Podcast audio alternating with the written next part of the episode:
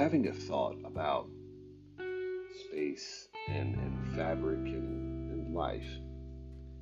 And this kind of came to me out of nowhere.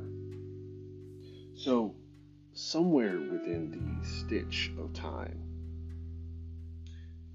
where things are connected and, and how life is just kind of a blending series, the fabric of your life and the people you have crocheted together would unravel without the thread that is you.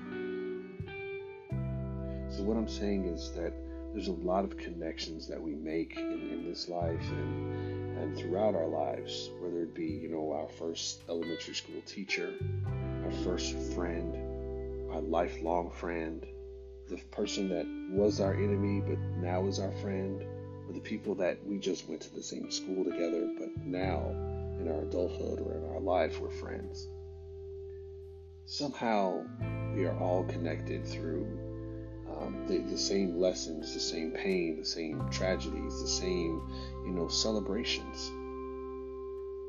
And understand how important that you are because those things are meant to be celebrated with others.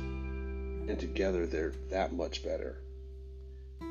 So if you're ever feeling a little self doubt or a little bit of loneliness and hopelessness, understand that you are a contributor in someone else's life as well, as much as they are in yours.